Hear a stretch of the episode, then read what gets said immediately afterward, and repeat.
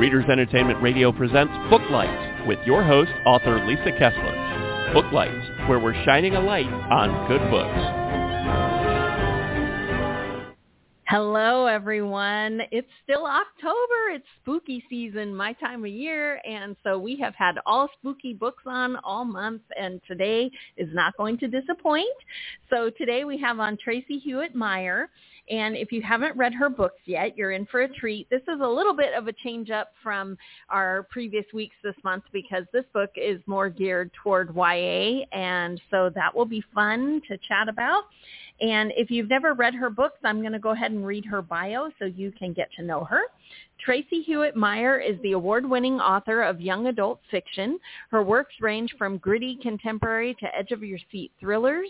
She tackles tough themes that teens face in a world with raw, direct, and honest prose. When not writing, Tracy works as a mental health therapist for adults with concerns such as depression, anxiety, and substance abuse. She was born and raised in West Virginia and now lives in Virginia with her family and two dogs, Lila and Leonard, and spends far too much time lost in her daydreams. You can find out more about her on her website. I did put a link to her website right there on Blog Talk, so if you're listening live or listening later, definitely go check it out. You can find out more about her books, and I think she had a newsletter there you can sign up for too. So definitely get connected and I don't want to waste any more time. Are you there, Tracy? I'm here. Thank you for having me today. Thanks for coming on. I'm so glad to see that you have dogs as well because as the show was beginning, my little Boston Terrier had a snorting fit. So I don't know if anyone heard that, but that was not me. That was the puppy assistant.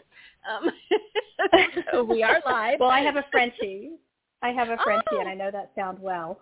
yes, you know all about the snorting and backward sneezing and snoring. Mm-hmm. Absolutely, but he's locked downstairs, so hopefully his uh, unique sounds do not travel through the radio waves well, we'll we will welcome it if that happens. Everyone who is a frequent listener occasionally gets guest visits from my dogs, but anyway, hopefully they will be well behaved today. Um, so you have a new book out called Generation Annihilation, and I love the cover and the blurb sounds fantastic. Do you want to tell everybody why they should go grab it this week? What's it about? It's about 17-year-old Sean Treadway. He's my the first male protagonist I've written, and he the book starts and it says so on the black back blurb, so I'm not giving anything away, where he has just killed his father in order to save his mother. So we're talking absolute from the beginning thriller, horror elements, perfect for October and Halloween. But in order to flee the police, he he takes off from Baltimore, where this crime occurred, to rural West Virginia where his mother grew up and where his grandfather's abandoned cabin is. So he wants to go and just lay low and isolate till the air clears, so to speak. But what he stumbles upon is an abandoned lunatic asylum. And a lot of shady things happen there, and you'll have to read the book if you're interested in that. Ah, that sounds fantastic. I know um, for all the American Horror Story fans out there, we Asylum was one of the best seasons in my opinion. So haunted, abandoned lunatic asylums are are always scary. Absolutely, and the story was set on a real lunatic asylum that I've actually visited, the Trans Allegheny Lunatic Asylum in Weston, West Virginia. It's open for tours now. You can either do a historical tour or paranormal. And I'm not a spokeswoman for the asylum, but I'm just a, a huge fan. I've been on four different tours. And just being in there changed something in me and sparked my creativity. And I, that's the setting for the novel and you can actually either look it up online or go visit it and you'll hopefully see from my writing see it unfold be like oh that's what she's talking about i see right. that's really scary so which yeah, came first? To be one of the did most... you have did you have the idea and then go there or did you go there and get the idea i went there and got the idea it is considered, I think I was watching a TV show, one of the most haunted places in America, and the TV show was talking about the most haunted places. And the Trans Allegheny Lunatic Asylum popped up, and being from West Virginia, I was like, why have I, why haven't I been there? And so, of course, I grabbed some friends and family and went on a tour. And it was in the middle of a tour where I was like, okay, this is the perfect setting. Let me create a story here. I love that. I as as a writer myself, I love going to the places where I'm setting things, but rarely does it happen the other way around for me. So I think that's super cool. Um, and as a a day job, your background is in mental health. So how does because lots of people tour you know do paranormal tours of old um asylums but as a professional who you know tries to help people is it extra horrific for you when you go in those places? It can be. I try to not cross that line. When i have my therapist cap on i stay in my lane and then when i have my author cap on i can be more creative without the constraints of like the devastation that happened in these asylums right so I, I really just try to stay in the lane in order to do both. And, and for young adult, writing young adult, I don't treat children or young adults, so it helps me stay in that lane and not and not cross over because I think that would that would be too difficult. It's right. too hard to write something creative and as horrific as this thriller can be at part at points in the story. Mhm. Yeah, and I and I have to ask too about when you are writing mental health in fiction, I know um, you know it's it is a, a thin line that you tread because you don't want to diminish people or make people um, you know you just you don't want to hurt anyone, but you also these are real things that people deal with and having representation is important. So how do you straddle that when you're writing these stories? That's a good question, and, my, and maybe a little challenging to put into eloquent words. But I just try to be honest, and a lot of if, if there's a trigger warning, like in the not well, the Reformation of Marley Mead can have a trigger warning, but definitely the Rowan Sloan series, there's some self harm in that. There's a trigger warning with it, but I just try to be honest and raw. There's no point in skirting over life events and things that happen to us. It it happens, but I hope what readers take from all of my books is hope and perseverance, and we are strong enough to overcome. Just hang on, and life will change. That's the one thing that we know will happen. Things will change and get better. So I, oh, I just I try that. to be honest about it. Yeah, thank you. Um, so in this particular book, when I was reading the blurb, and of course it kicks off after he has set a fire and killed, I think, is it his stepfather or his real father? I mean, it's horrific it's either way. Yes. okay. But what a way to start you, the novel. right, right. When you kick it off with that kind of trauma, how does that affect your your hero when you're writing this book? I'm a big believer there is always a reason people do what they do. And people are very complex and we can make judgments and assumptions based on the things that we see. But once you start peeling back the layers to a person's motivation and their history, then you can have more empathy. And I feel the same is true for Sean. Yes, he committed this horrendous murder, but as you peel back the layers, you understand why. And you sympathize with him and empathize with him. And so hopefully you don't condone his behavior. Readers don't condone the behavior, but they can root for him because we always need a hero we can root for but people are complex and with with the story starting out with such a gruesome scene it was actually kind of fun to then have his character evolve and reveal those layers that right. end up making the reader hopefully want to root for him mhm was there um did you have any redemption themes going on in this one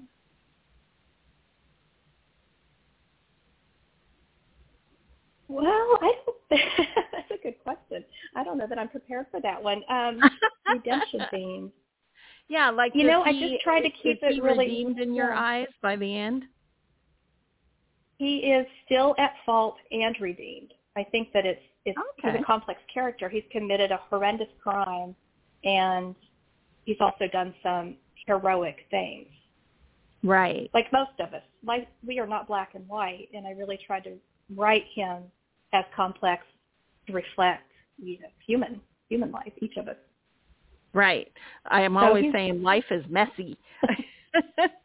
oh, isn't it though? It's not supposed to be easy. No. uh, well, and I wanted to ask you when I was looking at your other books, it looks like they're all YA. Have you ever written in any other genre or do you have ideas to? I've written written a couple of adult romances, one a paranormal, one just kind of a, a fun adult romance. And but those were years ago, kind of teaching myself how to write a novel. Right. I kind of like YA that I feel speaks to adults and teens. I think it can be pigeonholed into, oh, well, that's YA, that's for a younger crowd, I won't like it. But I think millions of adults like YA, and I think that I try to write novels if they're given a chance by any age that can speak to the reader. So I don't mm-hmm. know if I'll technically venture into another genre or just keep writing YA that I hope all ages read. Because right. I think there are themes in these books that can speak to anybody. For sure. And is there something like YA is usually when people, the characters are discovering things for their first time, their first time, you know, facing a problem maybe alone without their parents bailing them out and first time falling in love and first kiss, first everything. Is that kind of what draws you as an adult, that's kind of why I think adults enjoy YA is all of those firsts. You get to relive them. Is that what drives you to write it? I think that's part of it. I, I still remember my teen and young adult years very vividly for how just raw and emotional they were. And every experience, mm-hmm. like you said, was just the first one. And every experience is so dire. Like you don't see yes. past that experience. This is do or die. This is the world is on my shoulders to decide who am I going to this dance with, right? But it's yes. it's such a big deal, and I love that, and that can that just endless content. And then mm-hmm. I think mm-hmm. some of the themes you step back and more broad are choices we make, what are our motivations, childhood issues that come into young adult years, oh, mm-hmm. goodness, we we suffer our childhood issues all through, like until we're elderly.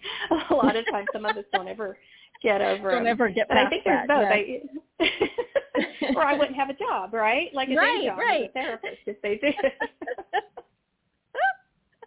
yeah no i and and i do love that i mean any of us who think back to high school it's always that you know every event that happens gets so magnified in your head. You know, your life is over once a week. Um, you know, all that mm-hmm. drama.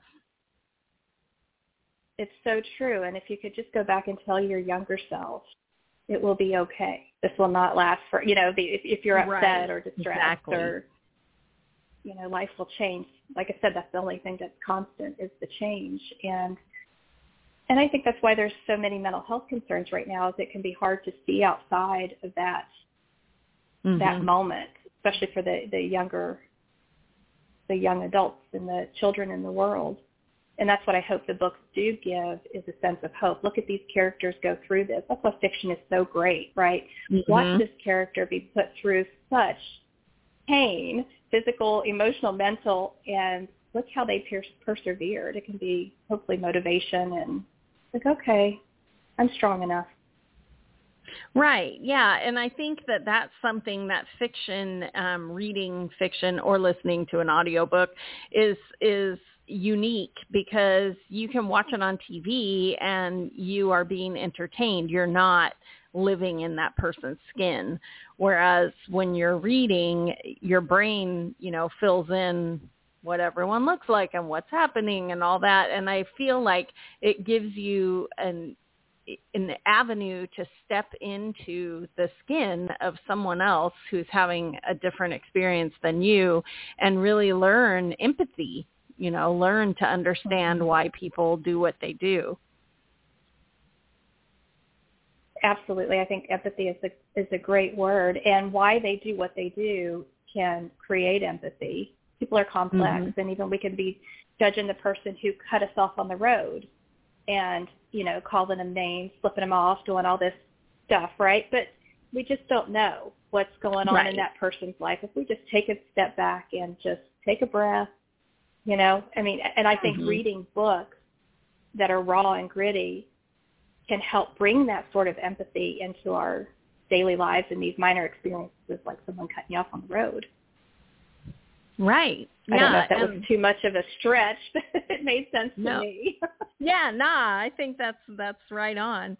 Um, I wanted to ask you, our listeners are always excited about um, how you got your first book published, what your writing journey looked like, and you. It sounds like you have, you know, your professional career, but what made you decide, okay, I'm going to write a book and get it published? Well, it was a, a long and windy story, as these things usually are. When I was in, an undergraduate student at West Virginia University, I was an English major and with a focus on creative writing. And that was more short story focused, but I really started learning. I love this. I've always been a reader, but for the first time I Right. started being the creator. And I loved it. But I just, I don't know, I, my brain wasn't ready to go there. So I went on to graduate school to get a master's in social work and worked several years in, in social work and then became a therapist.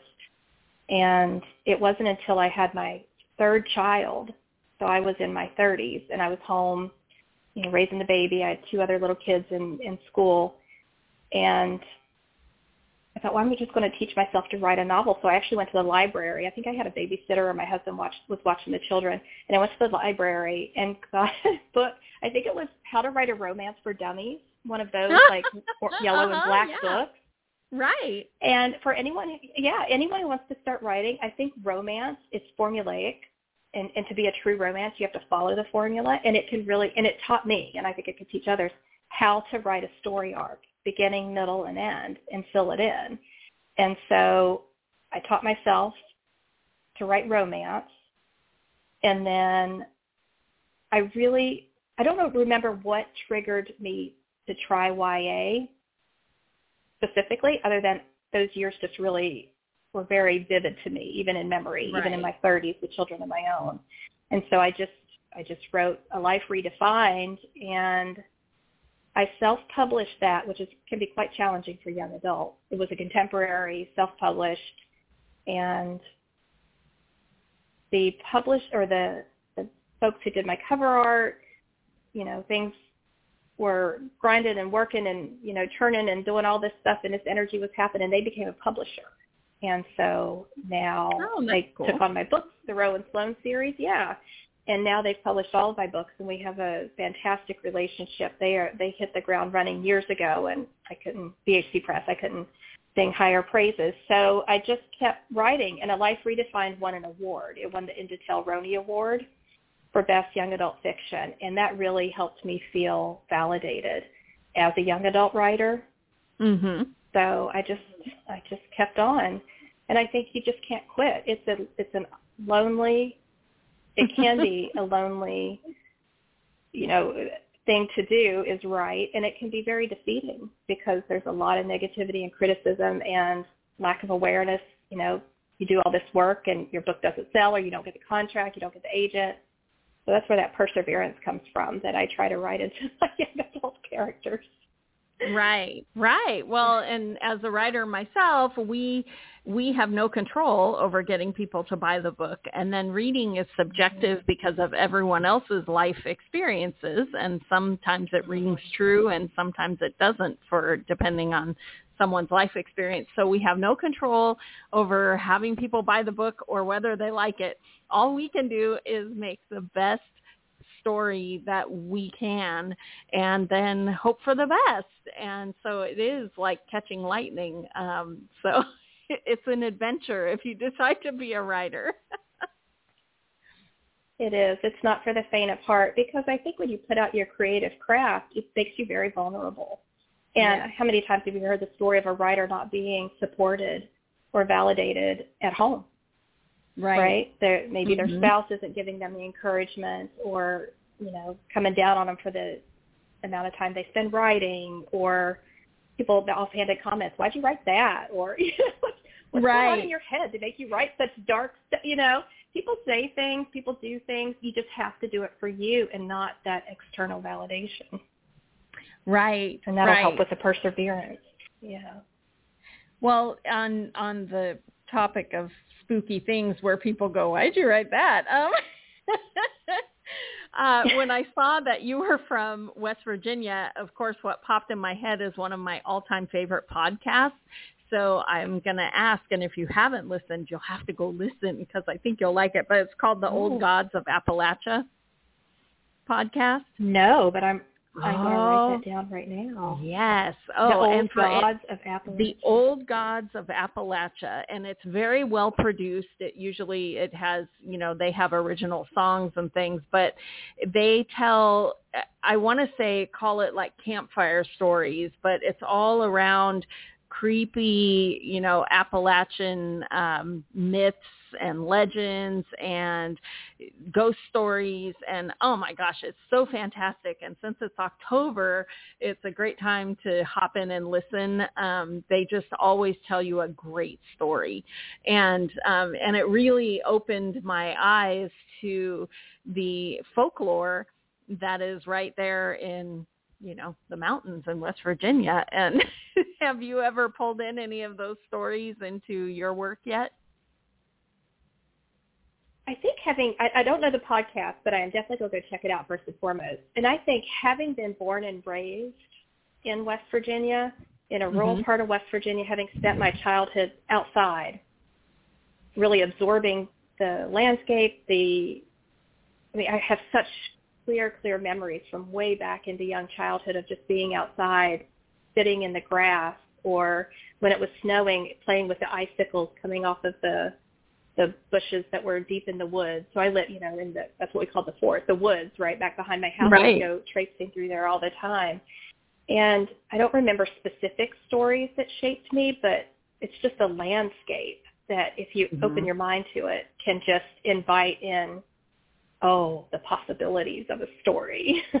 right yeah Especially yeah. a creepy story. Hmm Yes, yeah, for sure. It I think you'll I think you'll enjoy the podcast, but the stories that come out of the old mountains are really fantastic and especially at this time of year it, it's very very fun to you know imagine that you're in the campfire and telling stories of the old gods that come out of the mountains Oh, absolutely. I'm excited to go and check that out. Yeah.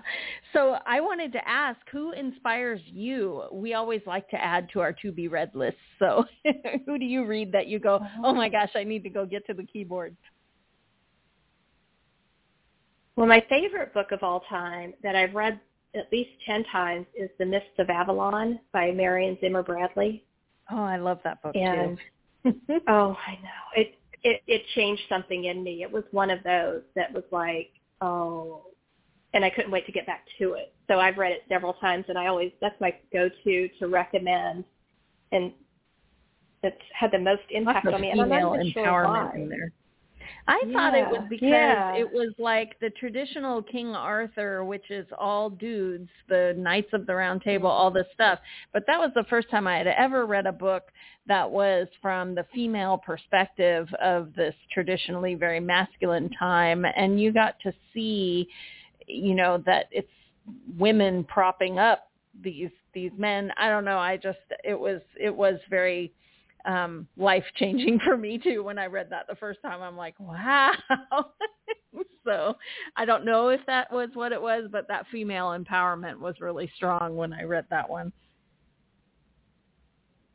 especially with Morgan Le Fay, Guinevere was a bit of Yes. a she was a I don't want to say wet blanket that doesn't do her justice, but she she was not as likable. Morgan Le Fay was the one that really spoke to me, and Mhm. she was just raw and gritty, and the the magical aspect and Lav- and Avalon and the priestesses, I just found just awe inspiring, brilliant work. Yes. If you love The Mists of Avalon, definitely check out it's a book called um The Pagan Nun and it's not very long, but it is so fantastic because it's that same time period when Christianity came over to the UK and these pagan priestesses were, you know, being pulled into the Catholic Church and how they were weaving in their their pagan beliefs and keeping them alive. Anyway, it was it was really great story, but it's called A Pagan Nun and um, highly recommend if you enjoy that time period. Oh, absolutely. I, I wrote that down along with the podcast. And uh, for Marion Zimmer Bradley, I've actually went and read all of her books. They were all very well written, but Mist of Avalon, there was something special about that one. Right. Yeah, that one was for sure. Um, do you have any favorite spooky movies that you like to watch this time of year? No, because it's kind of actually funny that I write thrillers with a little bit of a horror element because the first time I saw Candyman, I was a senior in high school. It's back the original Candyman, the horror film. I actually cried. I was oh, so scared I cried in the theater. I know, and I was like 18 years old. It was too scary. I don't like the dark. Even oh, okay. still, as an adult woman, I do not like. So I I can get easily spooked, probably because because I can be so creative right. that I think of all these dark possibilities. So I, I keep my darkness on the page between, you know, from my head to the words I create. And I gravitate more toward kind of the Christmas movies like Love Actually, if I had okay. to be honest. well, there are lighter, fun Halloween movies like Hocus Pocus and things like that. It doesn't That's have true. to be like scary to be spooky. That's a good point. Thank you. I, I should go check some of those out. there you go. Yeah, I do an annual Halloween movie countdown, and I always try to balance mm-hmm. fun spooky with scary spooky because there are lots of fun spooky movies out there that really aren't. They're not scary. Um, you know, they're just fun with spooky elements and things. So um, there's also lots of fun kid Halloween movies like Paranorman is I just love that one. Um it's a little boy who is the only one who can see ghosts and the ghosts find out. So now he's surrounded by all these ghosts. And anyway, it was very cute. Um so so there's I'll check out your list. yeah. you can be spooky and not be too scary.